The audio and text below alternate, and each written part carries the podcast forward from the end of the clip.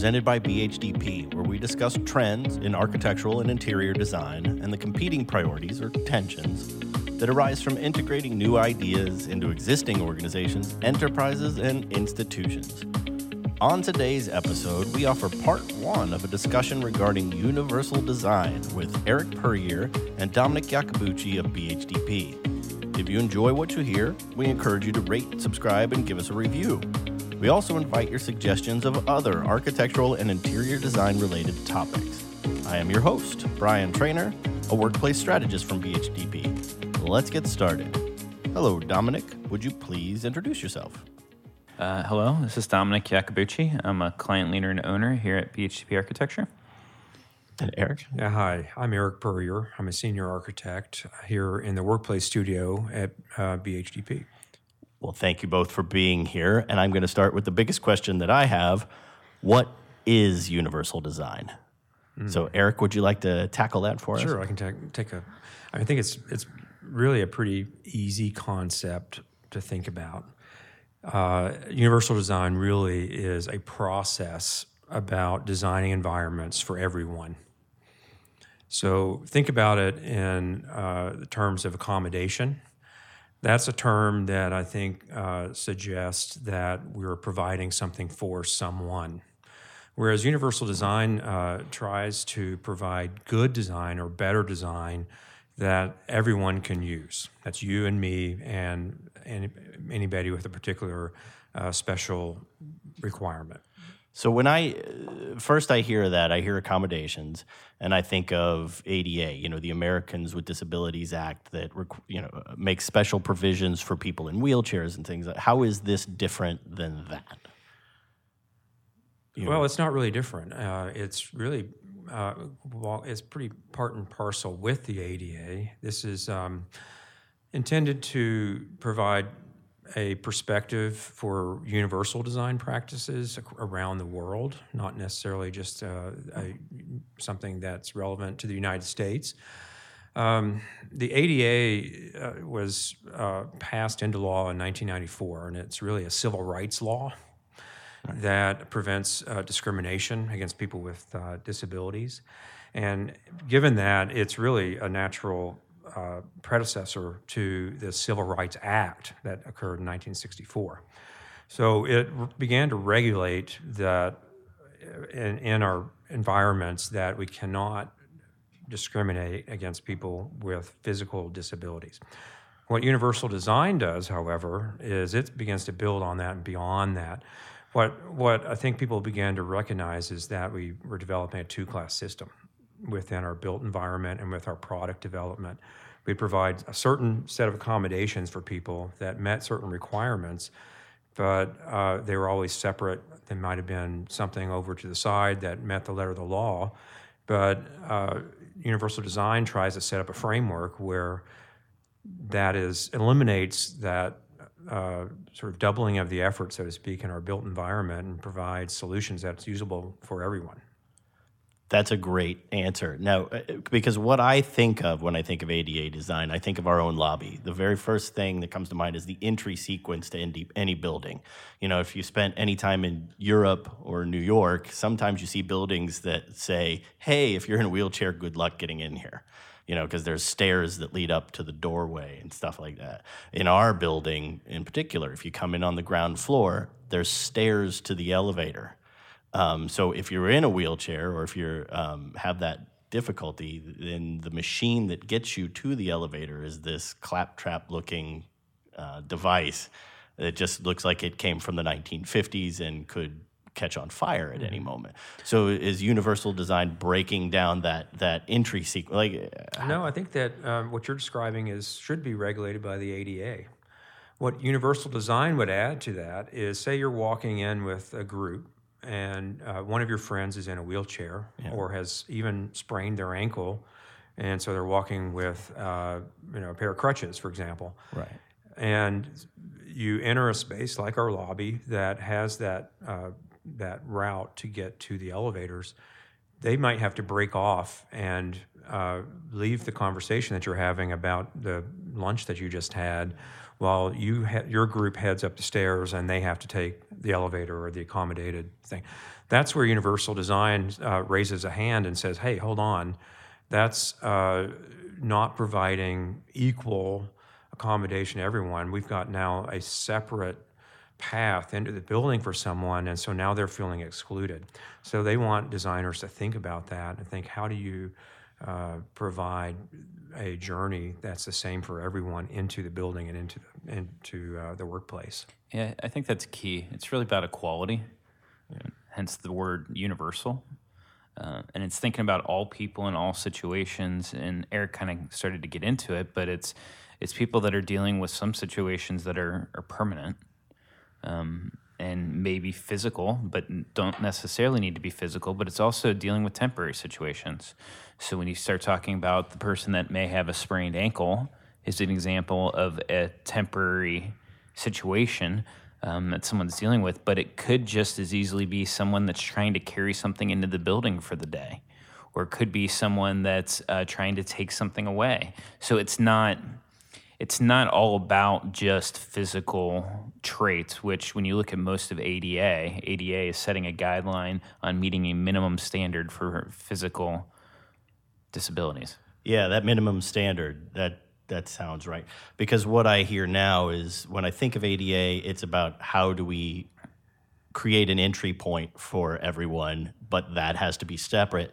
It sounds like universal design is trying to create an experience for everyone. That way everybody has a shared experience on that entry to the building, right? Is that or is that a I wouldn't say it's necessarily purely about experience. I think that that's true in some way. Um, I think it's about looking at all human beings as important and that all of humans should have the same rights and abilities to uh, experience to a certain extent, but just even to engage. And I think to add to that, I think it, it's really also about a perspective. It's a perspective for us as designers of how we approach solutions. And you mentioned it just a minute ago, where you said that okay, ADA provides just it tells us what the minimum requirement is, and uh, statistics have shown that those minimum requirements are the average, which means what 50% of the people are accommodated. There's a wide range of wheelchairs, uh, for example, that uh, the mean average turning radius for that is 60 inches, and that's what's regulated by the federal mandate. However, research shows that just by increasing that clear floor area by about six inches, that number jumps to 75%. So that's an understanding that we're going to have that rather than meeting uh, and ticking off uh, the minimum requirements, that if we approach it with a perspective that, hey, let's be smart designers and provide the best design we can, uh, with that perspective, we can provide that. And that's just one example, I think. But I think that it's, a, it's really a challenge and an opportunity to provide good design. But it's predicated by the fact that we want people, it to include everyone.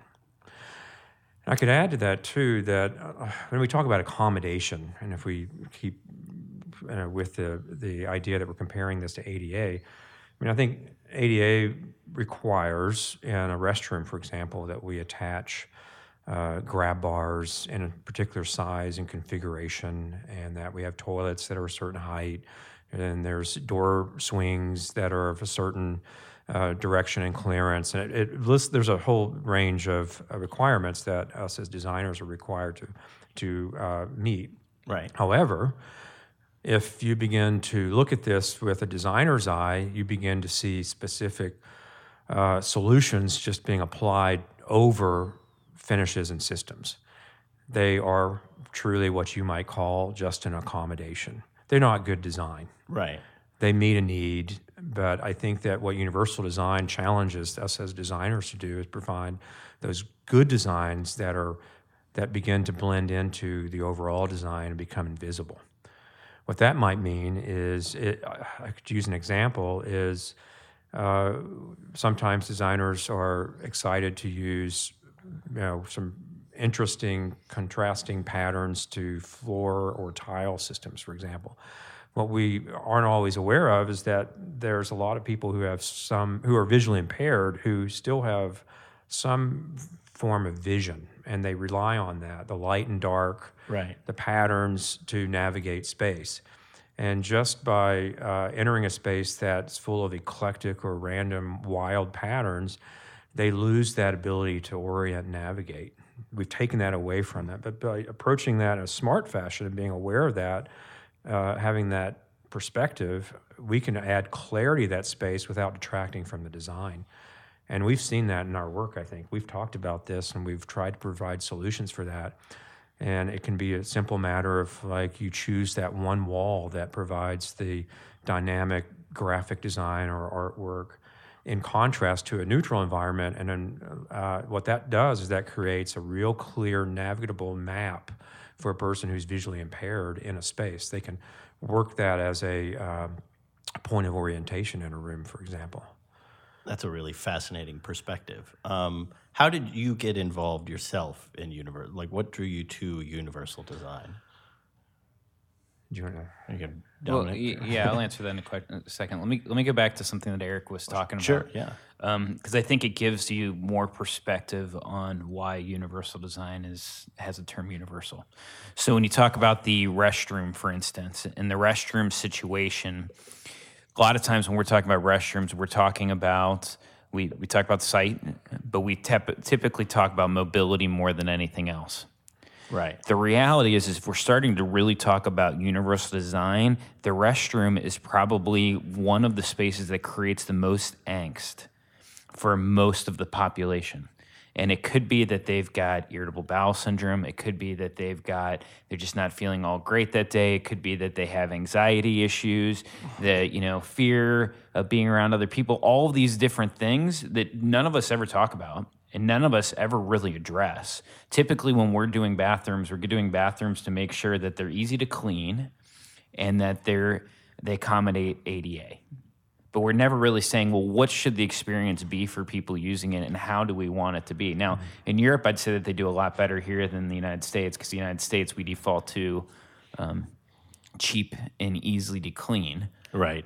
Hosable surfaces. Exactly but that's but that's where it starts to bring this idea of universal to another level that i think we can all relate to and we probably take for granted um, and don't even think about but we all know someone or know of an instance where that's been a situation so one of the things that we've talked about when we start talking about a universal design bathroom when you when you even go to ada and some people with disabilities what happens if they have an accident? Like how do you have a location where they can digni- they can have the dignity to clean themselves up or they can have the dignity to deal with something that's happening with them that day? And that could be anybody for all sorts of different situations right? Those are the things that aren't considered that we're starting to consider with universal design. Um, but back to your original question, what brings this up and why is this important to us? I think as a people centric design firm, we're always interested in designing the best that we can for all people. And we're constantly trying to figure out what that means from an experiential standpoint. Uh, what we found is we've got people like Eric that are passionate about this idea of universal design.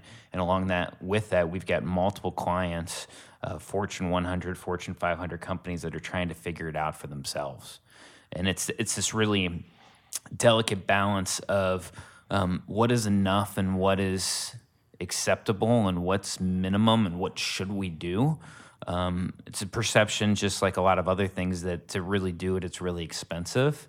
But the reality is, and, and I think Eric is alluding to this and even stating it, is it's just good design. Right.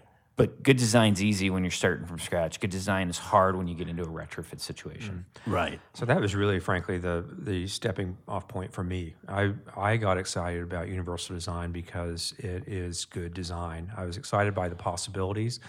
As a architect who has worked in a range of uh, project types over the years, I've always been frustrated by simple accommodation. I feel like it's not good design. It um, can at times I, I felt frustrated that it was uh, contrary to good design. And i like the idea of developing a philosophy and an approach that uh, agrees to blend this into a, a, a f- the big picture of good design. Yes, and as i started diving into it more and more i got more excited about it because uh, on the outside of it i thought it was something that would sort of offer a clear path to solving the you know sort of frustrations that I had with the design part of it, but it uh, sort of opened up to me a full range of possibil- possibilities, and um, I feel like I'm you know I'm not saying that I have exhausted any of this. It's an ongoing uh, learning experience for me as I delve deeper and deeper into it. Sure. But uh, I want to stress too that we're kind of talking about this really from a workplace design solution perspective. I want to say that I, I think that uh, given that universal design was sort of established as a uh, design practice in the late 90s, I think 1997 was when the term was actually adopted. It's only just now beginning to reach the workplace where we're talking about it. It uh, primarily was explored, you know, throughout the early 2000s in hospitality venues. You know, we're talking about places that had to accommodate people with physical disabilities, like um, you know, places that were like aging in place uh, homes or um, hospitals. Those kind of places had a real need with a population that uh, needed some of these solutions to uh, and, and a process to help provide solutions. But I think what we're seeing now is in the workplace that it's really kind of uh, points to the success of the ADA and the civil rights movement is that we have generations of people who have, because of the ADA, have been able to attend school, graduate, get degrees, enter the workforce, and are now contributing uh, full time in a workforce. In the same fashion, we have people who uh, might become injured or develop a condition or develop a circumstance uh, in their careers that can be uh, accommodated in the workforce. Whereas prior to this, there was no no means to provide that. Right. So I think that it's really just a testament to the success of it. I think we're uh, really, frankly, at the bleeding edge of this, and I think that's why I'm pretty excited about it. Is because we're the ones who are really developing these sort of approaches for the workplace that haven't been tested before in Interesting. way. So how um, you said 1997 was when the phrase was coined, universal design. Uh, what has it been doing for the last 20 some years that it's not more popularized? Um, because I, don't hear about a lot of clients doing it myself. Um, but I, I'm, I feel like it's starting to groundswell now. Why does, is it taking so long to adapt? Well, I think that um, beginning in 1997, there was this understanding about we need to approach accommodation from a different perspective. It was the term was coined by Ron Mace, who's an architect, uh, who wanted to sort of establish a framework for how we provide excellent design solutions for uh, people with various conditions or disabilities. Right. Since that time, I think there have been uh, there has been a lot of discussion about universal design uh, I want to say that there was an initial exhibition in um, the late 90s uh, at Cooper Hewitt that explored uh, product design uh, from the perspective of what might contribute to good design. Good- What Sure. are these good solutions? There was another one that revisited this just this past year at Cooper Hewitt, where they came back to the same subject and uh, demonstrated product and, in this case, software development and tools that sort of showed the broad range of this influence of this concept. Uh, I want to say also that there have been uh, sort of ongoing conversations within the design community about the subject. Uh, I think software designers, like Microsoft, as an example, has uh, spent quite a bit of time talking about this internally. They've developed sort of an approach that they have to uh, software development. How can it open up to uh, more people? And that's just good business sense when you Sure. think about it. I mean, you've got a broad population out there that uses your tools. Uh, why not provide something that uh, gives opens that product up to more people? Yeah, and then software is starting to become more integrated into the spaces that we use. You know, Absolutely, um, so it, it makes sense that that would eventually fold into that kind of universal design, right? And software is actually a big front right now on the idea of ADA and universal design. I think I uh, read the other day that there was over 5,000 lawsuits in the last six months associated with software or websites not being accessible. Really? Um, and I'd say if there is a front line of this conversation right now, it's definitely within software and websites as opposed to physical space.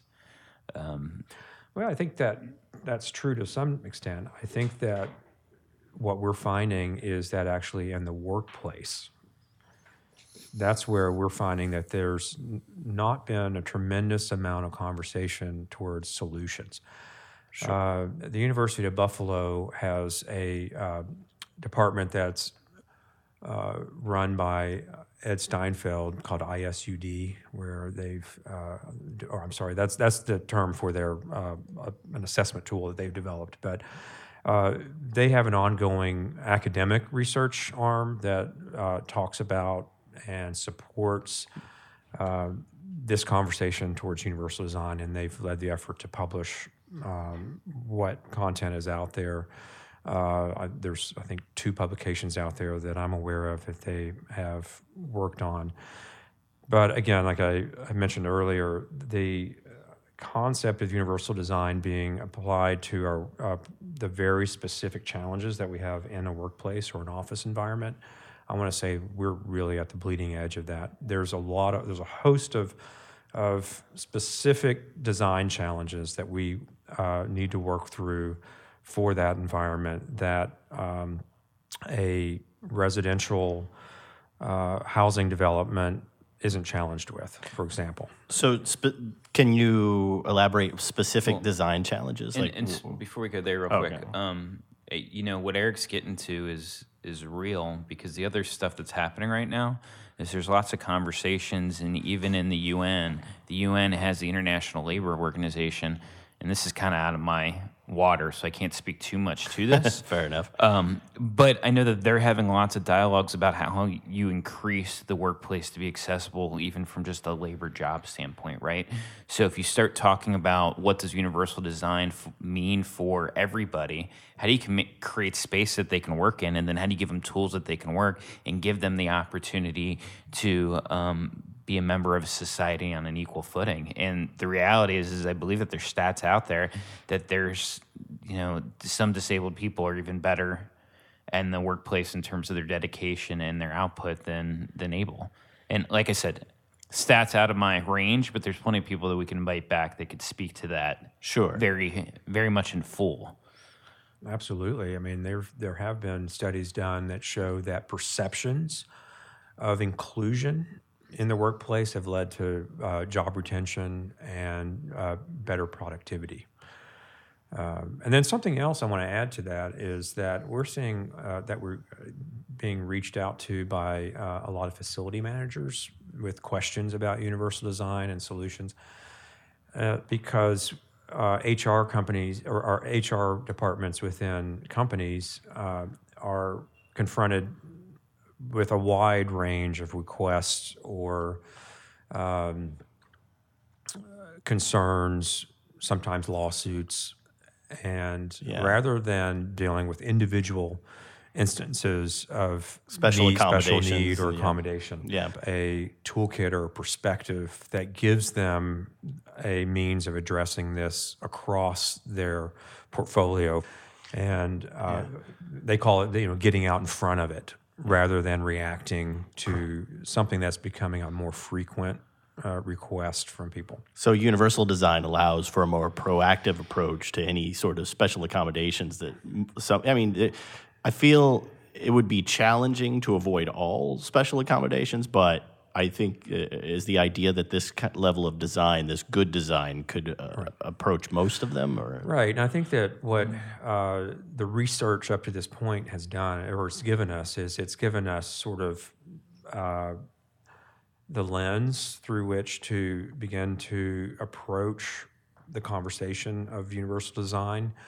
Uh, we've touched upon it in our conversation through here. You know, there's circulation, there's body fit, there's uh, comfort, there's a whole range of, of concepts that uh, could provide us sort of a roadmap to approach good design in a particular project or in a toolkit or uh, kit of parts that a uh, company or entity can use to uh, provide, you know, accommodated designs in the workplace, Now, if that makes sense. it does. Did you have it, Did you want to add to that, Dominic? Or that that was pretty good. No, I think that was pretty good. I mean, I, I, I agree with that. Um, I would say that accommodation decreases, right? The idea of universal design is that you're not creating accommodation for a single issue or use, but you're creating really good design that everyone can um, participate in. Because yeah, what that does is if someone comes to an HR uh, department or uh, speaks to the facility management with a particular problem, and like, look, we have trouble uh, navigating a security turnstile, for example. That give they already have a procedure in place if they've gone through this exercise of doing a universal design review for their company uh, I guess what we would call their guidelines that can react to that rather than being left unsupported to try to provide a solution on a piece by piece basis. And some of the Fortune 100 or even 500 companies that we work with have multiple campuses, multiple buildings around the world, and it just gives them a baseline to agree to and say, look, our company, our company philosophy is built on this level of uh, providing uh, accommodate, accommodation or inclusive, uh, you know, inclusivity in our company philosophy. So we want to establish that as a baseline in our company, which might exceed ADA. Eric, thank you for clarifying what drives corporations to implement universal design. And thanks to you, the listener, for joining us at Trends and Tensions presented by BHDP for part one of this topic of universal design. We hope you'll join us again as we continue our constructive conversation on the next episode of Trends and Tensions.